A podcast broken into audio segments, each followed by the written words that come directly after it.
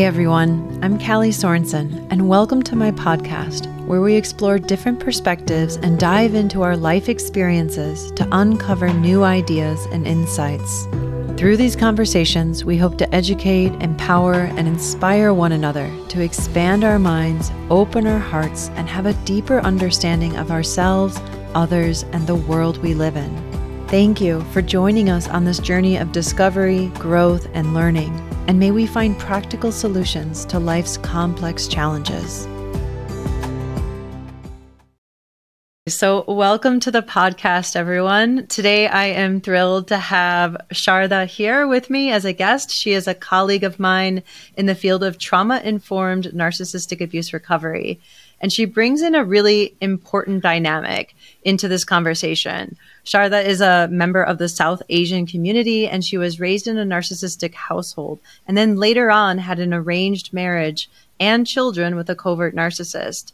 And Sarada has firsthand experience of just how her culture can enmesh and play into emotional and psychological abuse, and now helps others in the South Asian community who may be experiencing similar situations. Her unique perspective on how culture can play a role in abuse is essential to understanding and addressing this issue. So I'm so honored to have you, Sarada, on the podcast today and share your insights and experiences. So let's dive in. Thank you so much for coming on today. Thank you for having me, Callie. I appreciate it. Yeah, and I feel like this this culture aspect is so huge and it doesn't get talked about enough, I feel, in the narcissistic abuse yeah. community and just Absolutely. how much it kind of interweaves and enmeshes. And I want to say, even if you're not part of the South Asian community, think about like how your culture plays a role in this, right? Because every culture has its positive aspects, but then also has aspects where it could be used to twist, to coerce, to manipulate, right? Right. To abuse. Absolutely true. Yep. And they can take these Absolutely. positive things and do yes. a complete 180 spin. So, first of all, what is South Asian culture for those people who may not know? Yeah, so South Asian culture usually refers to the people that come from the areas of like India, Pakistan, Bangladesh, Nepal, Sri Lanka, that kind of region of countries. We have a unique diaspora there of the South Asian. We call it the South Asian community. There's a lot of cultural aspects that are very similar in all of those countries. And also the rules of families are very similar in those areas. So we refer to that whole subcontinent usually is South, South Asian. And where's your background specifically? So I'm from India. My family's from India. I grew up in the U.S., but I'm Indian American, and specifically, I'm South Indian. Yeah. And so, what would yeah. you say are the positive aspects of South yeah. Asian culture that you love? Absolutely. So, one of the the really good things is it is very family oriented. I mean, family is of utmost importance. You know, you always feel like you have a community around you. The gatherings are always with, with children, with families. A lot of the emphasis is on education. I grew up very much about school was very important in our culture and our society, learning, doing a lot of volunteer work. We're always taught that you should serve others. This mm. was a big mm. part of the culture too. And, you know, nobody's a, a stranger. Usually you'll have, at least in, when I was growing up, we always had people coming to the house, whether it was in my grandparents' house in India or my parents' house here in the US. I mean, there were people always coming by. You're always part of a larger community. You're never kind of this, uh, you know, separate unit. For us, it's like having people over, staying over. I remember growing up and never having to stay in a hotel because my parents had a, a network of people that they knew. And even if they didn't know them, oh, my friend friend lives in this city. When you go visit, go stay with yeah. them. It was not a strange thing. You know, you would just go stay. It's like nobody's a stranger at that point. It's like, oh, you know that person? Okay, you're family now. Just come over. Yeah. It's part of the culture and it's part of the way that we were brought up. So, well, and that's yeah, a nice, there's a really good aspect of it. Yeah. Right. And I, I lived in India and a little bit in Nepal for about a year. And even though I was like completely American. Moving there, they yeah. kind of just opened their arms and welcomed me yes. into their family. Yes. And I was like, I was invited yeah. to these amazing weddings. I mean, the food is amazing. It was food oriented and serving. Yes. And they exactly what you said. It was like I wasn't even part of their family. And they're like, go stay with my cousin here and go here and go here. I felt so welcomed and I, I absolutely loved my time there. It was yeah such a and just the hustle and bustle of the culture and there's like this yep. chaos, but there's order within the chaos. Absolutely. Like, it works, and there's right? a warmth Like- and yep, there's a warmth that you feel. You don't ever Yeah. feel like you're left out or alone. So, how do you think growing up then in South Asian culture, like how did that influence your perception of relationships in particular, or gender Yeah. roles and things like that? So it's interesting because, you know, of the positive, of course, you're part of a larger community. You always feel like you're part of a larger community. Growing up in the US, being Indian American, my parents were very culturally Indian, very conservative in a lot of the, the views that they had, but we were always going to various Indian community functions. We were part of a larger group. And so that being said, it was also, you needed to fit in, right? So Yeah. what would other people think? There were some sort of norms, you know, you were expected to always show this perfect view of what your family was. Everybody is doing well in school and everybody is very respectful and which are all good things in a lot of ways, but then they can be manipulated later too. You know, you have to be very careful about how that's perceived. You could never show imperfections or if there was something going wrong at the family, hey, you got bad grades or you didn't get into this particular college. It was always like there's a pressure of oh my gosh, you know, is there something wrong with your child or is there something wrong with this person? You kind of have to put on this image of being everything is good. Everything is good all the time. And you it's that's not sustainable, right? Right. I'm guessing that was like the same with emotions too, then as well. Like, were you allowed Yeah. to express various emotions? Yeah, or- I mean, part of that is my parents also, when they grew up, children are part, you again, you're part of a large family.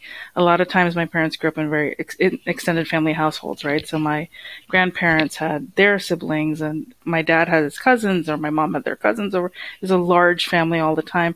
So individual, like emotional needs are not really prioritized. It's more like, okay, everybody just do what you need to do to be part of the family. And if you need to for, fulfill a particular role, you're going to fulfill that role. It's not an individual view of things, right? So it's always do something to help somebody else or do it to serve somebody else. You're not necessarily acknowledging your feelings or your needs in that situation.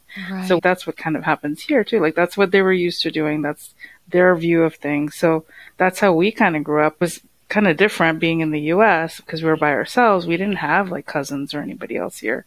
We were like the only ones for many, many years growing up. And also my dad was an international consultant, so we used to live in different countries until I was in about eighth grade. So we would use the US as home base, but we would go to to visit different countries in Southeast Asia, mm. in Africa. But in eighth grade, we kind of settled in the US completely and we're in the same area. With that, we were part of a larger community, but you also had to like kind of fit into everybody else's view of things. You know, this family is so perfect. Look at how well they raised their child. They don't talk back to them. They do everything really well. Like, you know, your successes are due to have to be highlighted with everybody else, but any failures would have to be, you know, we don't talk about that. wow. What will people say? We don't want to talk about that. And know, what a so- pressure on a child, right? To Yeah. to be perfect, Yeah. to behave, to be that thing. Yeah, absolutely. I think it's like that family unit. The identity is the family unit. And Yes. you're not really allowed to individualize because of No. Your reputation is based on how you're perceived in the family and perceived to the outside world, right? So you don't do anything to ruin the reputation of the family right. Because if you to go against the rules. Right, because if Yeah. you were to go against the rules or you weren't Yeah. to quote unquote like if you were to fail or Yeah. not succeed, then would the pressure then be or the blame would be put on your parents as failing? Or Yeah, like what they didn't raise their daughter properly, or look at that, you know, oh my gosh, they're so e- they so relax on their child. Nobody kind of looks at their own view, right? It's it's always a lot of judgment, and that's the unfortunate part. Because yes, they're very successful in the community, and there's almost it was almost like you were expected to be either a doctor or an engineer. At that time, my parents immigrated to the U.S. Those were kind of the the highest paying jobs at the time, right? So you're kind of they they fit into that mold. My mom was a housewife. My dad made all the money. I mean, it was sort of like he was an engineer, and that's the way it was supposed to be, according to their view, right? So when we were growing up, the pressure was on. You know, you need to be math oriented. You need to be STEM oriented. There's nothing wrong with that. But I was not STEM oriented. absolutely not. I mean, to even mention I wanted to go into, at one point, I think I wanted to get into psychology, and I was basically like, you know, told, no, that's not an option. You're going to get into something else, you know? Um, so the compromise was something So you're not like more- allowed yeah. to follow your heart or Not necessarily. I mean, it's not encouraged. You're not putting like nowadays things are a little bit different. Like children are allowed to explore who they are and what they want to do. Now people are starting to explore different options because there's a lot of other ways to to make the same amount of money or be successful in that arena, right? Financially. So I think there's a little more opening to that now in Yeah. this next generation. But in when I was growing up, those were not options. It was sort of like, what you want to be an artist? Why? Why would you want to do that? How are you going to support yourself? Like you're, what, what are you doing? You know, like, yeah. these were not things we discussed. It was just sort of like you're going to do this, and this is what you're going to do, and this is how you're going to do it, and you need to be also married by a certain age. So these are all like expectations that were kind of like ta- told to you from the very beginning. It's not something that was sort of said, okay, well, you have a choice here in this. It's just the way it is. That's the way everybody was. That's the way everybody in society is, right? yeah. So you're you're going to fit in, basically. Right. Yeah. And so how do you feel like these cultural dynamics then kind of play into or can how do I say like embolden or enmesh into like narcissistic abuse and or emotional psychological Yeah, absolutely. So, you know, one of the things that, at the, and uh, this is in my parents' generation and the generations before me, there were very clear gender roles. Like a woman's job was to either be a housewife or by the time it was my generation, even if she were to make money, she shouldn't make more money than her husband. Or if she has a good career, they, she, she should be sacrificing that when she has children. And those are things that her career is not as important as his. And his needs are always to be met. So, you know, my mom is a brilliant person. She's very, very smart. She, you know, I think she's one of the smartest people I know. But, you know, she was always, she was a housewife and I'm very grateful that she was always home for us. But I know that she probably had aspirations to do more, but never really had the opportunity. And then that, that's sort of what I saw. My dad always controlled the finances, controlled, you know, what we did. The mood of the house was dictated by his mood. I mean, these are all very narcissistic traits that I learned later on were narcissistic. I didn't understand them to be that way when we were growing up. This was just the way it is. This is how it is in every household. Like the man of the house, he rules all of the things. Whether you do something or not is based on whether he gives you permission to do something or not. And, you know, my mom had some say, but not as much and not very little say. It's more like whatever your dad says. It goes beyond like just being bossy. It's a lot of control financially, emotionally. You're not allowed to cry in front of everybody else. If you're crying, stop crying, stop crying. You know, these are, now we know that that's very abusive emotionally. You should have the opportunity to be sad and show your feelings. A human being, and- right? yeah. But those are not things that were really, you know, encouraged. So if I was ever, if there was an opportunity to be upset or anything like that, it was more like you just did it quietly. You cried quietly or in silently and you didn't have the opportunity to really express yourself. And even when I did with my mom, my mom is amazing, but she also didn't know what to do with it, right? Like it's hard on her because she's like, well, she's first of all powerless, and second of all, it's like, why are you crying? Don't cry, you know. Well, and she's Um, probably trying to help manage the thing with your dad, right? Because Yeah, she was always in the middle, and like I really trying to you keep know, the peace of the household, yeah. right? Yeah, to this day, I feel for that because I feel like she's really stuck in the middle a lot of the time, and codependency too, right? There's a lot of that with my dad. So I, I mean, I grew up thinking that these were all normal things, right? So when you are feeling something, the woman's needs are put aside. If if a husband is feeling something or needs something, that's prioritized above everybody else, right? Right. in the house, especially the children. And, you know, you can't break the rules in any way in that sense. So you just went along. I was also not brave enough to sneak around and break rules. I was told not to date and I was told not to talk to boys because that was improper because that's the way my parents were raised in India. But here in the US, going to high school, how do you avoid talking to a boy? And how do you Wow. avoid dating? Yeah, and that I- adds a whole nother complexity, right? Because Yeah. you're dealing with two cultures on top of Right. each other. Because you're Yeah. you've got yeah. the so strong am I South Asian American, and American. Yeah. So I mean, if, as far as that being abusive, it's more the culture that kind of feeds into this. Okay, well, there's a lot of control and there's a lot of financial control too, right? So whatever we did, he was the primary breadwinner, and everything was based on his income and his needs. And and successful or not successful, it is what it is, and that's just the way it goes. Like my mom had a part-time job at some point, but then her job was not as important, so it was you know mostly my dad, and And again, all the rules were by him. We don't break the rules for any reason. well, and it's so hard too, because I think, especially, not enough talk, I think, is given to financial abuse. Yeah. Because it really is a way to maintain that power and control over people. Because money in all cultures, right, is survival. Yeah. If you don't Absolutely. have the money, like it equals yeah. death. I'm going to be homeless. I'm going to be on the streets. I'm not going to be able to eat. I'm not going to have mm-hmm. shelter, like those basic mm-hmm. survival needs.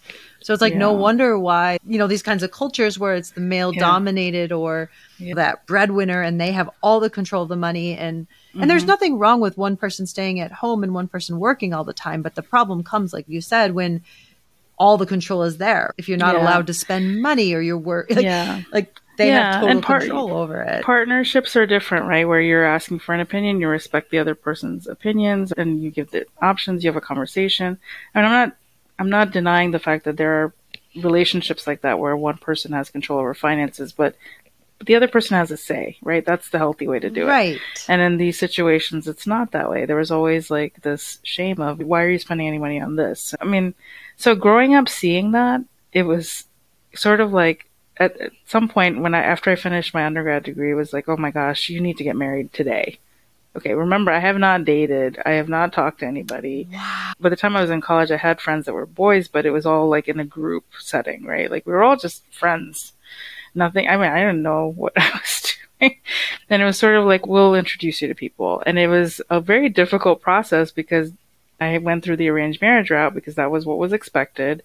And I mean, I'm not a skinny person, right? I mean, there's also a certain expectation in the whole arranged marriage route. It's a biodata. I mean, it's literally called a biodata. What you look like, how fair you are, how dark your skin. I mean, all of these things are factors. Are you slim? Are you chubby? Are you those? I mean, you're boiled down to a piece of paper or your picture and nothing more wow. in this process. And that, I mean, at least that was the way it was at that time. I'm not saying that it's the same way today. I, I hope it's changed a little bit, but the way it was for me was that was it. Once the bio data was approved, as... exactly, exa- yep, approved, or there was a match, quote unquote, then you'd start a conversation with that person, and then you don't have a lot of time to think. I mean, I think I was talking to my ex husband for maybe three months, and then we got engaged. Like wow. that was it.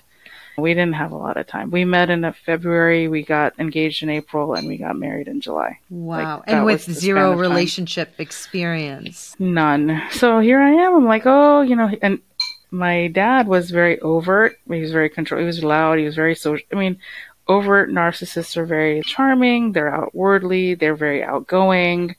And I was used to that, but behind closed doors, very controlling. You followed his rules with my ex, he was very covert. So com- comes off as a very soft-spoken person, very sweet, very nice. Here I am thinking, okay, I'm getting away from my dad. Oh, wow. I'm marrying somebody that's not my dad. You know, I'm marrying somebody totally different. It's gonna be a totally different relationship. I was already earning quite a bit of money. I actually made more money than my ex at the time because he was doing his postdoc. And not that money was a factor, I mean, but it was almost like, okay, well, you've got a job now, but you need to settle down. The only way you're settled down in this in this culture is if you're married. You're and not how settled old any were other you at way. this time? You were. I was at 26 by this point. Okay. you know, and it was like, I mean, they had been starting to try to arrange my marriage since I was like 21. So this was five years of hearing about how I'm being picky or people don't like me because I'm you know, chubby or why, what's wrong? Why are you not able to meet anybody that likes you? You know, it was never about my opinions about the person. It was, they don't like you or the family didn't like you or mm-hmm. whatever. You know, hearing that constantly, what does that do to your self-esteem? I mean, oh, growing yeah. up already, you're affected with your self-esteem because you had no voice and then you're hearing this all the time. So, by the time I met my ex, he just seemed like this breath of fresh air. Like, oh my gosh, you're amazing. You're so nice and you're so sweet. And love bombing to the nth degree. Was it? like, it was like he was so sweet and so charming and so sensitive and empathetic. Would say all the right words that I wanted to hear because here I am like feeling like I had very little value outside of just being. I was earning a good amount of money. I was educated. I had an undergraduate degree. Like I was just doing. I thought I was doing well. And at work, I was always like very applauded for my work and things like that. But he was just very sweet, like always trying to get me gifts or trying to, you know, hey, would be very sensitive. He could read my face and understand what I mm-hmm. needed at that moment. I mean, these are things that you're like, wow, what an amazing person. This is going to be a great relationship. Yeah. and then when did it take the turn or when did these warning signs was it just at, like yeah. soon after you got married soon then, after like maybe a few months after we got married i started realizing this is not i don't think this is right. So one of the first things we did after we got married was we we went to india to visit his family because they weren't able to come to the our wedding was in the us and i realized quickly like how different he was there. And you know they always say narcissists go through their own trauma, and this is why it makes them who they are he had a very traumatic childhood, a very dysfunctional family. All of that was there. I didn't realize to what extent until we went there. And I, he always had these mood swings and there was a lot of like, if he didn't want to answer a question, there was no talking, right? It's a form of manipulation when you hold back communication and the silent. So treatment. all of that was the silent treatment, right? And that was happening a lot, but I did, I thought it was me. I thought I had done something wrong and that I was saying something wrong and I didn't want, I realized I started walking on eggshells pretty quickly after that. It was always like, oh, and again, remember, I'm conditioned to believe that the man's mood is the mood of the house. So, and it's your job to please do? him and to keep that exactly. happy household. My job. And... To, yep. Exactly. The other thing was I'm a very outgoing, sociable person. I used to be at that time, and I, I, I was always surrounded by friends, and I liked to have people over. But it was very difficult with him because he he didn't like having people over, or when they were over, he would put on this amazing act of being this charming individual, but afterwards would be passive aggressive about his behavior. Like, oh, well, you invited all these people over. You clean up everything by yourself. You do this. You do, you know, why did you have to have everybody? And as I started having kids and so what ended up happening is we lived separately first when we first got married. And then when I got pregnant with my first daughter, he suggested that we move in with my parents because I had gone through fertility issues and I miscarried before her. And afterwards, he said, "Well, let's move." And it, he hadn't grown up in a joint family household, so he kind of was craving that. He mm. thought that mm. would be a good situation. I was used to it, so I was like, "Well, kind of misgiving," but I was like, "Yeah, I, it would be good probably overall because I think he would enjoy that." And my mom is an amazing cook and like just a wonderful person. So anyway, we moved in together with my parents, and I had my first daughter. And the thing is you're dealing with two different narcissists. You've got an overt and a realize. covert. and who's stuck in the middle? My mom and me, you know, trying to please one or the other. And they both are getting on each other's nerves in different ways and trying to stay in control of whatever's going on, but neither of them oh is in oh control. God. I look back on those times and I think, how did I survive that? But yeah, that's how it was. It was really difficult. And then when I got pregnant with my second child, it was like, okay, we need to move out. Like, this is not, I mean, it was also very good, a lot of good things came out of it, right? Being in a joint family household, like, my kids really gained from having grandparents there every day. And that was wonderful. And that's part of the culture that I think is so positive. You know, these joint families that are actually emotionally healthy are amazing because it gives that continuation and you have that exposure that I didn't have. Like I grew up in the States and my grandparents were in India and yeah. I had very little interaction with them. And when I would see them, it was like years at a time I wouldn't see them, right? So this was something I thought, oh, this will be wonderful for them. And it was in a lot of ways, but they didn't know at that age what I was dealing with. Right. and then back and forth. And my, neither the, my ex and my dad wouldn't directly say anything critical to each other, but I would hear the brunt of it from my ex and my mom would hear the brunt of it from my dad. And then both of us are trying to keep the peace. And then we can't vent to each other because you don't show imperfections here. You know, like it's, I, it's very everything very layered on top of everything of maintaining that yeah. perfect and that's that's what's so hard too because you don't have that safe outlet to even discuss no. right? And i'm assuming and also you like, think there's something wrong really with you right? No therapy who's who's going to therapy? No that's not an option. Therapy's kind of like why why would you go to therapy? What's wrong with that means you're you? broken right? That means something that means wrong. you're broken. That means something is wrong right? And that would look bad on us if somebody were to even find out that exactly. you needed help Exactly. Yep. And there are a lot of things that we don't reveal, right? Everybody has to see perfection. So right. that's the unfortunate part. So after we moved out, I think that was sort of the real indicator that I was living with a covert narcissist. I didn't, again, I didn't know any of these terms as it, as I was living through it. My kids were really little and I always thought, I, I always knew something was off in my marriage, but I always, again, was trying so hard to just make it right. Mm. So I'm constantly trying to please him, please other people. He was, you know, passive aggressive about getting together with folks or having get togethers, which I absolutely loved having. But then after some time, I just stopped because it was just too difficult. Well, and that's and part thought, of the plan, right? Is to drive a wedge isolation. between as isolation, right? Of course, he do, he wants you away because if you were to actually, I mean, it mirrors how much you're not having fun or you're not happy yeah. within the marriage if you're going out and having fun with all these other people, right? It makes them yeah. look bad. It absolutely. destroys their image. Yeah, absolutely. And I had to basically, uh, again, whatever made him happy was what we did wow. in the house. And, you know, again, it was like ups and downs. Like sometimes he would be very loving and very tender and very affectionate. And then the next day it would be a completely different person. The mask would come off or he would be very cold and covert and just mean. And thanks Go for ahead. sharing that part too, because I think that's why, well, people are like, well, why don't you just leave? And they don't realize the abuse cycle that yeah. they abuse, they devalue, they isolate, you know, all of these things. And then they love bomb again, right? The, and yes. the breadcrumbing, they give you yep. morsels of love or the, that hope of maybe yep. we can go back to those days of courtship, which I'm sure were yes. amazing days. Right? Amazing, right? And here's the other thing. I mean, I think people need to understand that a narcissist really targets somebody that has a low self image or self esteem. There is something that we and it, there's nothing wrong with the person, but it's because we believe that we are less and that another person has to make us whole. And I was always conditioned to believe a man's opinion mattered.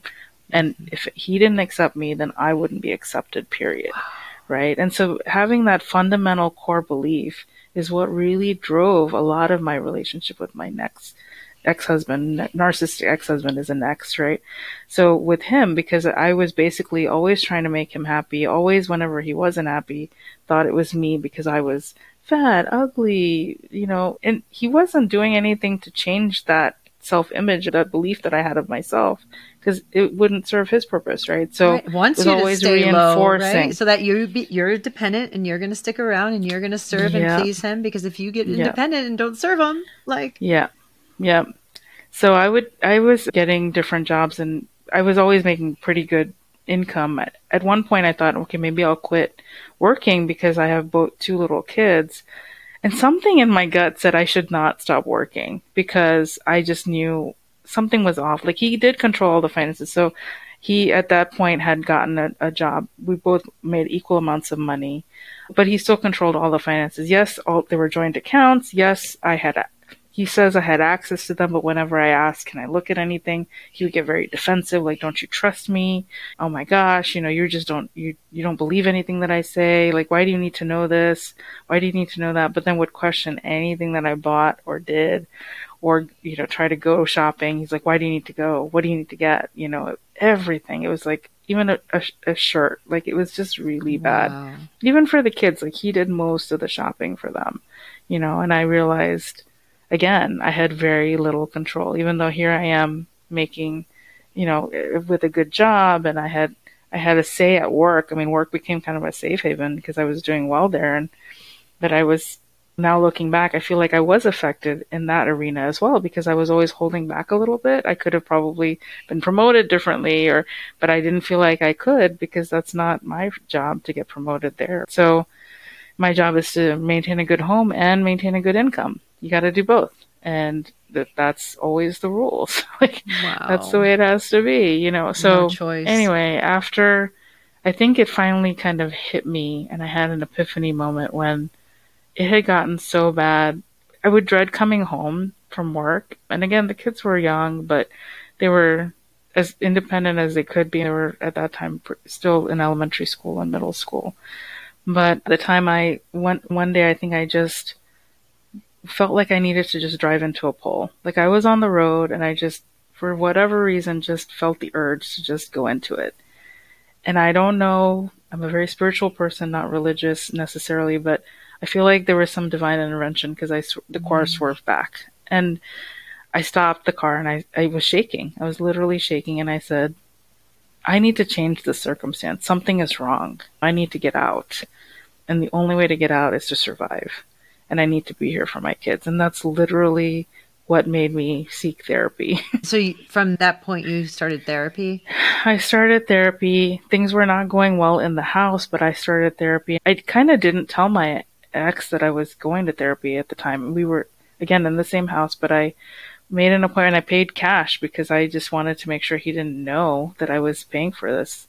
First of all, I had opened my own bank account, which really enraged him. And then because that, that meant I was hiding something from him. And then I went and started therapy and the therapist, the first meeting she met with me, she, I started describing my circumstances and she immediately was like, she gave me a checklist and said, are all of these things happening?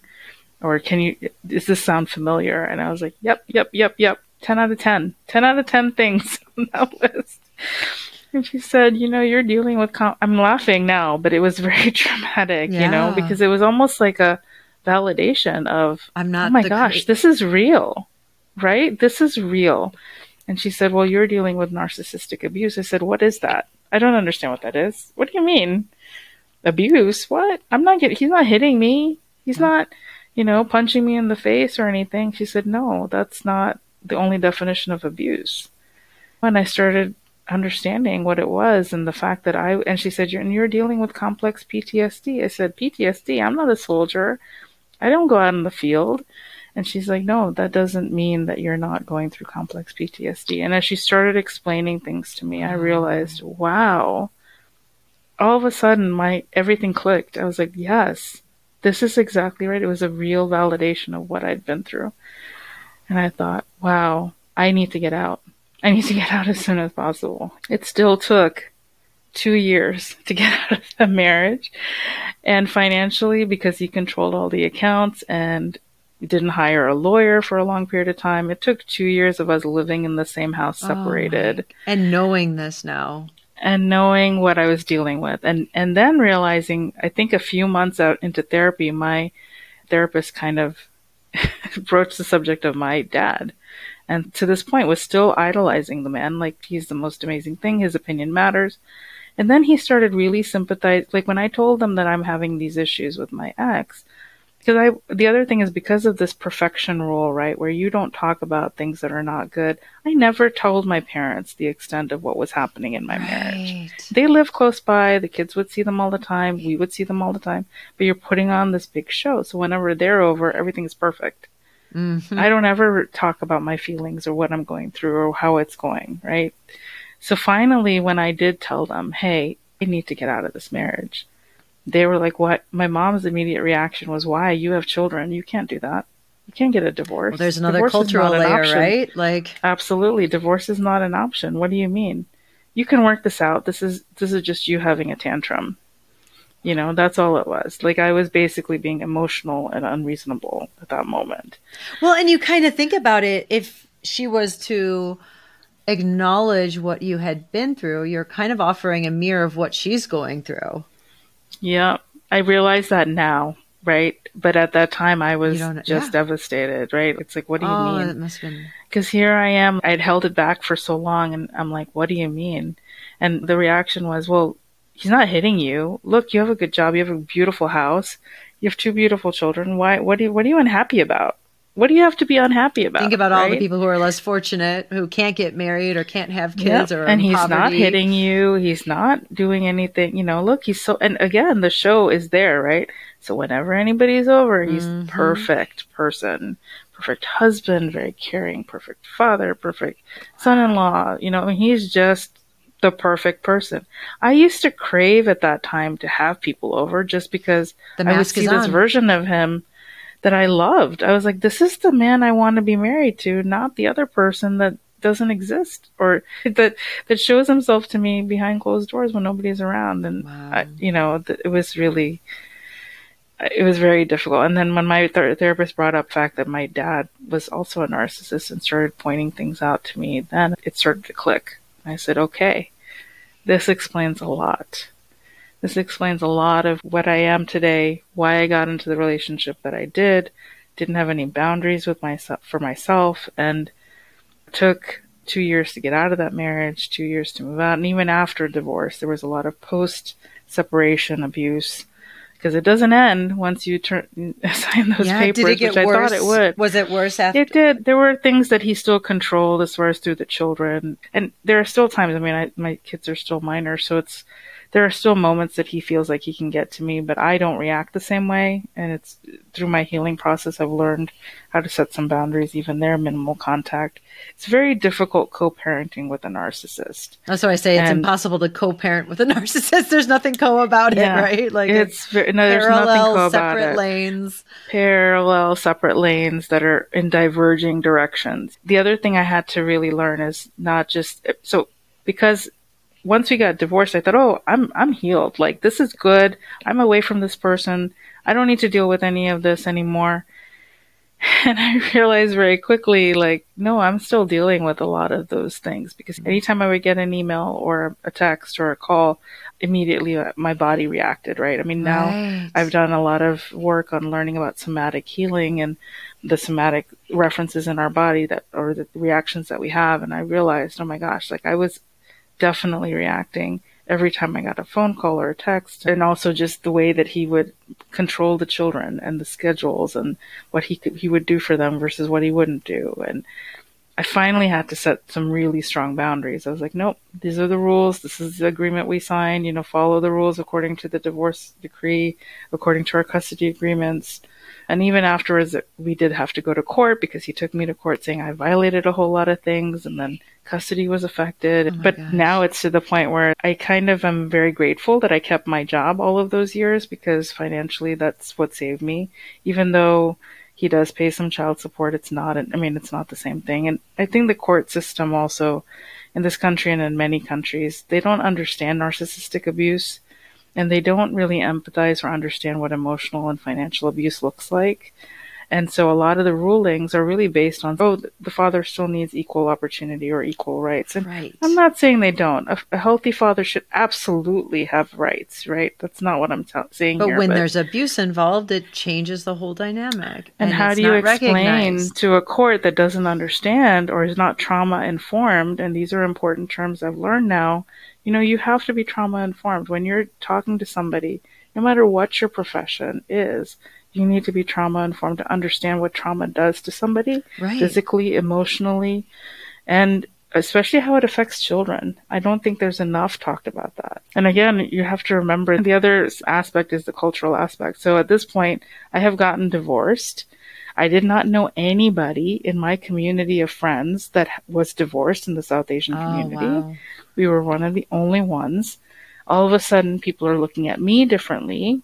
People are looking at my children. Oh, you're a child of divorce. And they're going back and forth. They're 50 50 here. Very difficult. And this is on like everybody. American South Asian community, right? Like, Absolutely. right. Which is, you know, again, it's that cultural reference of, oh my gosh, you're from a broken family. You- You're not Wow. perfect. What, what are you doing? You're not a perfect family anymore. Things changed very drastically. The circle of people I had around me changed. A lot of people, they didn't want to take sides, quote unquote. And I think this is more so like a, a magnifier in the South Asian community because it's like, oh, well, if we associate with one person, that means we're siding with the wife or we're, you know, and it's really, mm. and if you look at the two of us, my personality was very outgoing. His was very calm and quiet. And he, again, he, with the mask on, he's an incredibly sweet person. So, oh, she must have done something wrong. Usually the woman's always taking the blame, right? She did mm-hmm. something wrong. She broke her family. Look at that. She is not a good Well, wasn't that she- subservient, culturally appropriate? yeah, exactly. She was too ambitious. She just wanted something else. Nobody's not trying to hear your point of view. They're just making their own judgments here, right? So it became very evident who my friends really were, who my support system really was. And I have to tell you, people came out of the woodwork. Some of them that I've, I have in my community are, are great and they're amazing, and I feel very supported now. But for a long time, the people that I thought were my friends and what I thought were in my community, again, remember the community is very much about staying together. Right. but now you're suddenly divorced. You're not part of the community. Like you were just treated. I was treated like an outcast. I wasn't invited to certain things. My kids weren't invited to certain things. These are things that are not spoken about, you know, and unfortunately it, re- it really isolates you because you suddenly feel like, am I really part of that community anymore? Do I really have a place? I thought everybody was there for me, or I thought this was my community. But the truth is, I think you have to realize it's not, you have to find the right part of the community that's accepting. And there's so much that I've learned now that, you know, as I've started building myself up and doing my own healing and understanding what trauma was, I started understanding that a lot of what people are perceiving as part of the culture or part of the community are really their own views of things and not necessarily what's a reflection of the actual culture and community, right? Mm-hmm. So we have to now learn who the people are that are accepting that see you for as a person versus oh you just need to fit into a mold right there's no mold anymore right i made my own mold here so we're we're breaking all of these barriers because we're now as a community we're now seeing more people getting divorced and i think it's healthy to be out of a bad relationship and not trying to put up a show because there's too much pressure there to keep up those appearances for your children and for yourself. Right. Wow. So talking about these things is also yeah. very difficult. Like I had nobody to talk to about these things and nobody would want to discuss, you know, yeah, they may have accepted that we were divorced, but Nobody really wanted to discuss anything. And how lucky that your therapist knew about narcissistic abuse. Because I've had clients yes. myself who've come to me after therapy and like they didn't even spot it. And it made it worse because yeah. then they're like, you got to do your yes. part in this. And you're like, yeah. okay, well, let me work harder. It must be something yes. with me. And then, yes. Right? Absolutely. Absolutely. And it, it's so true because a lot of the time, and this is why I say this about a lot of my friends would say, well, what did you do wrong in this? Why, why are you not just go, going along Why are you not adjusting? You're not compromising. Only he's compromising. I was like, no, you have no idea. Like, I have done everything. I have done everything. And how do you explain that to anybody? They're not understanding. They don't see it. They don't understand what this abuse is like. You know, you're basically a shell of who you were, and here you are trying to fight for yourself. It's, impossible. You feel completely broken down, and that's part of the abuse cycle is they break you down completely. Right. I was to the point where after I moved out and we had gotten a divorce, I bought a house and I didn't know how to change a light bulb. I didn't know how to wow. use a drill. These are things that you would think are kind of basic, or I was just afraid to even, like, just the thought of looking at my bank accounts and trying to set up the electricity in my name and the gas in my name. I mean, it was, these are daunting, and I used to have a pit in my stomach. I would be scared. Like, am I doing the right thing? It's just funny because I, I think about it now and I'm like, I'm so independent. I can't imagine. I, I look back on the person that I was and think, oh my gosh, you know, I feel sorry for her. She didn't know. And look at, look at me now. Like, I feel totally different. I don't see that person anymore, but I remember she really suffered a lot. That's where she thought she could do nothing. And as I started building myself and learning, I realized there are so many women in these situations, especially in our South Asian community, that just don't understand that they're being abused. Right. Or they think it's them, or they think they're not fitting a, a cultural mold that's set out for them, and therefore there's something wrong with them. And that's absolutely not true. Like well, you as an individual have power and rights yes. and you're whole. You're you should be whole and happy. And the, your partner should be supporting that. And there is nothing against the culture to do that. You know, these are not things that are not South Asian. These are just as a human being, you have these rights. Right. And it's okay to be happy, you know? Yeah. And thank you so much for sharing this story because my hope is that somebody who is in a similar culture or situation or even from South Asian community will listen and, and, like you said, it's like even if you can't change a light bulb and you feel like you can't even look at a bank account, I think that's what keeps people trapped in these relationships, right? Is because it's like, well, how the hell am I going to survive outside of yeah. this when I've yeah. become dependent and relied on this other person to do everything for me. Everything for you. Right? Yep. And again, you also want to be accepted by the community. So you don't want to be from a broken marriage. You right. don't want to be the one you they talk about behind image. your back. You want to maintain that image. You want to be part of this community that you think is holding you and, and supporting you, right? So if you do something out of the norm there, who's going to accept you? How are they going to treat you? These are things I had to come to terms with too and say, it's okay. This is not a reflection on everybody. And uh, there is a community out there that supports me and accepts me, and I'm going to find it. Yeah. And it took a lot to get out yeah, of that. How did you I mean, how did you find the strength yeah. to break through all of those cultural Yeah, therapy really helped me understand what narcissistic abuse was. But I also realized that I needed to do some inner healing and starting to understand my core belief system was off, right? The fact that I felt like I didn't have value. I can't check my own bank account. I always felt like I was stupid with numbers mm-hmm. because this is reinforced by the financial abuse. Oh, you don't know what you're looking at. Oh, you don't know how to do investments. You don't know but in my and the cultural thing of all your it's just yeah. cooking. oh, the woman doesn't have like, it, woman right? doesn't have a place there, right? A woman's yeah. place is just to take care of all of these other things. And the irony was in my actual career job, I was maintaining budgets of millions of dollars and I was maintaining funds. but this core belief of when I come to my house, I still don't know how, how to pay an electricity bill or do this. Or, these are just reinforced ideas and beliefs because the woman's job is, oh, don't get involved with all of that we did have a financial advisor that worked with us, but when they were talking to, to both of us, they were talking to my husband, mm. not to mm. me. It was more like that's the way it was supposed to be. And I just sort of zoned out because, oh, I just need to sit there, but not really because it's not my job. It's his job to look at everything.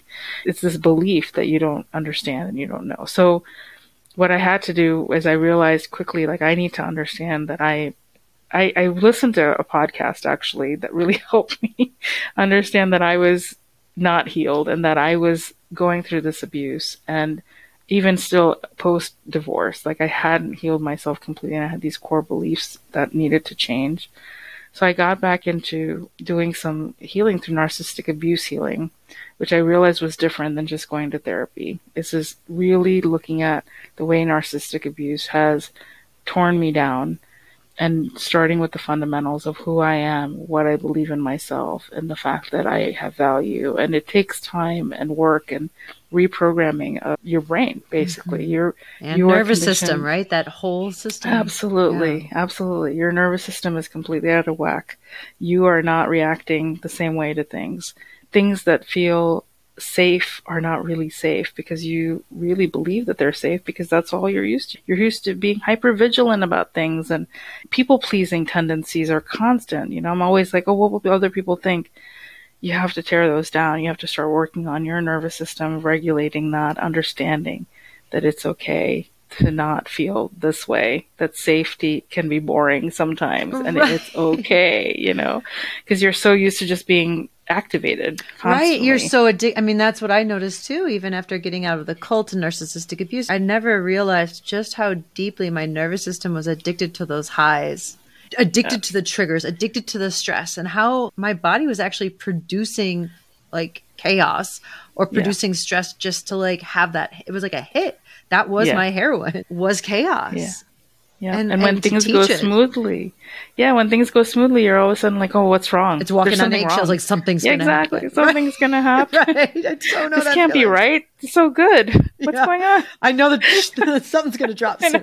Like, don't say So anything. let me let me explode something. Like so. it's it's a that's true. It's a self sabotage cycle too, because you go through this where you're like, well, there's something wrong with me because I feel good right now. Mm-hmm. And realizing no, it's okay to feel safe and it's okay to feel yeah. good and to enjoy things and to have things that you like and you love and and you're not disrespecting anybody you're not dismissing other people's needs but you are putting yourself first. And i was always taught that that was selfish right? The needs of everybody else was always more important than my own needs. Yeah. And once that script flipped it changed everything for me because I became a better mother. Mm. I became a better sister. I became a better human being, friend to people because I started understanding that my needs were also important. And as I started doing that, I was happier, more healthy, could, more yes. whole, and I could be there for other people. I could be more present for other people. And I also learned through this coaching program, like just how to help how to understand and be trauma informed, see where other people are, meet them where they are, understand that, like you said, it's very difficult for people to, because people are like, why didn't you just leave? Why did, you know, it was so bad. Why didn't you just walk away? And understanding that people will have to do it in their own time when they're ready and not judge them for that. And, you know, even if you are in an abusive situation, to understand that you're not alone, that this is not normal, but you can get through it, you can heal, there are people here to help you and support you. You just need to be ready whenever you're ready. And there's no judgment on you staying. because Right. it feels safer for you. Your nervous system feels safer right now being in that situation. And when you're ready, you will find a way to come and get help and you will get the help you need because there are lots of us out here to help you. Yeah. No.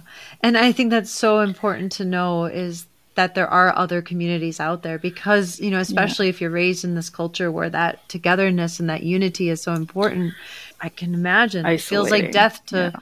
step out of that because no one's going to accept me, no one's going to love me. Like how am I going to Yeah. do this alone? Imagine too, it just kills me like all of these you were so lucky to have a job throughout, but think of these women Yeah. who have never worked and their whole life has been taking care of the kids, which is an amazing job in and of itself. Yes. But Yes. that's how a narcissist will control financially control and manipulate. And then you Yeah. have no, and it's like if you leave, what are you going to do? What are you going to do? Right. Yeah. And some of them are in their 40s, 50s, 60s, you know? Yes, absolutely. And I want to I want to speak specifically to those people. I mean, I know it's very very difficult. I'm not dismissing the fact that it's very difficult to leave those circumstances, Yeah. But I also want you to know that you have value and you are a whole person and you deserve to be happy. You deserve happiness and your children will be okay. You know, mm-hmm. I think the biggest concern people have is, oh, what will happen to my kids? yeah. But the reality is, they actually, my kids are amazing. I'm very blessed to have them. And yes, it was very, it was a tough transition and understanding what I was going through. I was also going through my own healing process while trying to accommodate for them and having them, they still have to deal with their narcissistic father and grandfather and, and still, and, but they see me and like you said, parallel pa- parenting, almost you're in different directions, but the fact that I am giving them a safe space, I'm able to hear them and meet them where they are. I am trauma informed. I see their trauma. I understand that they are going through something, not dismissing their feelings about it. You know, it's okay to acknowledge it. I think that ends up making you gift. such a better parent and better human being that I think people need to understand that staying in that circumstance is not saving anybody. It's really actually making things a little bit worse. And once you are out, you'll be able to see it with some separation in space that you are able to be a whole person and therefore you are going to be better parent and better person to everybody else. Right. And what a yourself. gift to break that cycle. It's a gener I mean, Yeah. this is multi-gener like we said it's cultural. So it's a multi-generational cycle that you're Yes. breaking because when you stay in these relationships, what are you showing your kids? Like kids learn by example. They Yeah. learn by your action. Yeah. So if they see you submitting and they see you mm-hmm. putting up with the abuse, then let Yeah. me tell you when they get into those rel other relationships when they get older, Absolutely. that's what they've And- learned and that's what Yeah. you know monkey see monkey do Like, Absolutely. I mean, this is the cycle that I continued, right?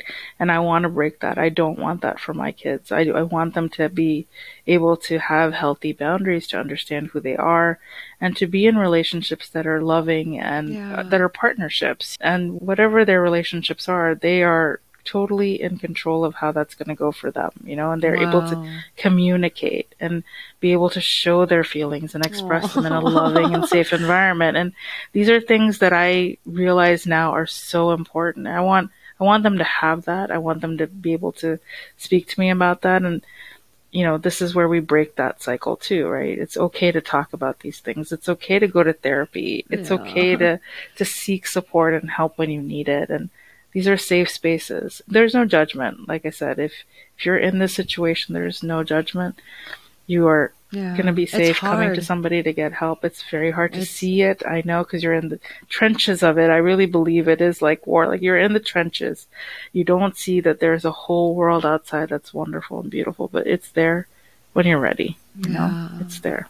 Yeah. I just get emotional like hearing your story too because just seeing from what you've gone through and like the beginning of our talk of talking about the family Yeah. unit and how important that is and how everyone Yeah. wants to maintain that but hearing your story it just makes me realize like that is the true family unit you know like you're actually exemplifying and, and doing justice and to your culture honoring your culture by now providing a real family Yeah. unit where you care about each other's feelings and needs and you're there for Mm-hmm. Each other in a beautiful way that is there because Yeah. you want to be there because it feels good and a safe space for each other's nervous systems. Like Absolutely. I'm like, oh, this is like the Absolutely. family unit of the culture that is actually yes. so you're not breaking away from the culture. No, you're, you're actually strengthening it, right? Absolutely, like, that's a very good analogy, and I really believe that. I like I said, I think it's people's interpretations of what they believe is the culture, but really, the culture is so beautiful. There are so many great aspects, and one of these things is this family unit and this feeling. And it's now I feel like it's the family that I've chosen to have around me that right. are the supportive ones that are going to understand and I'm here for you, you're here for me. That's what it is. That's what family is. You don't have to have a blood relationship for those things and or you don't have to fit into a certain mold in order to have that. And I think that's important for people to understand is our culture is very beautiful and very rich, but it also accommodates for this yeah. and know that this is real and you can be safe and you can be whole and you will be fine. I know it's very scary. I, I don't take that away, but it, once you are able to step out, you'll see it. It's amazing oh. and beautiful. And there are a lot of us here to help you. Oh, thank yeah, you so absolutely. much. Absolutely. And how can, if people want to reach out to you or connect, yeah. how can they find you or? Yeah, so I'm on Instagram right now. You can also message me. I'll send you my email and I'm here to support whatever is needed. And I, I just, I just want people to feel validated that what they're going through, they're not alone. Yeah. And it's not something that they need to feel like they're isolated from anybody else. Yeah. We're all here. So and no matter how deep they are in, there's always a way out. Always a way out. It it it is going to be. I, am not going to lie. It it's hard. Time. It's hard.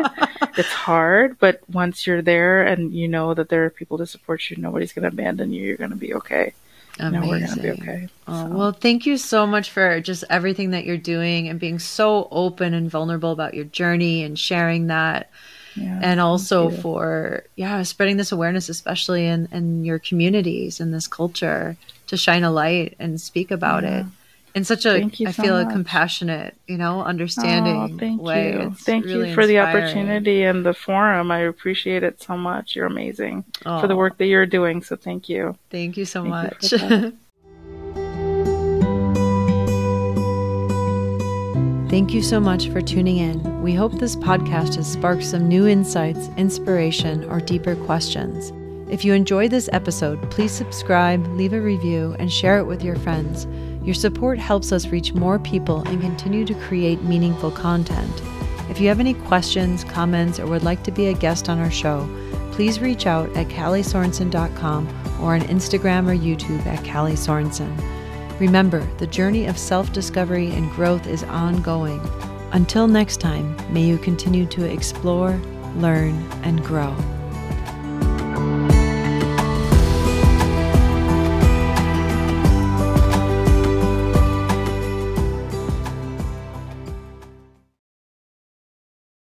Please be advised that the opinions and views expressed on this podcast are solely those of the guests, hosts, and are not intended as professional advice. The content provided on this podcast is intended for educational purposes only and should not be relied upon as a substitute for professional counseling or medical treatment. The opinions shared on this podcast contain personal experiences and opinions that do not apply to everyone or every situation and anything shared is not intended to malign any religion, belief, group, person, club, organization, individual, anyone, or anything.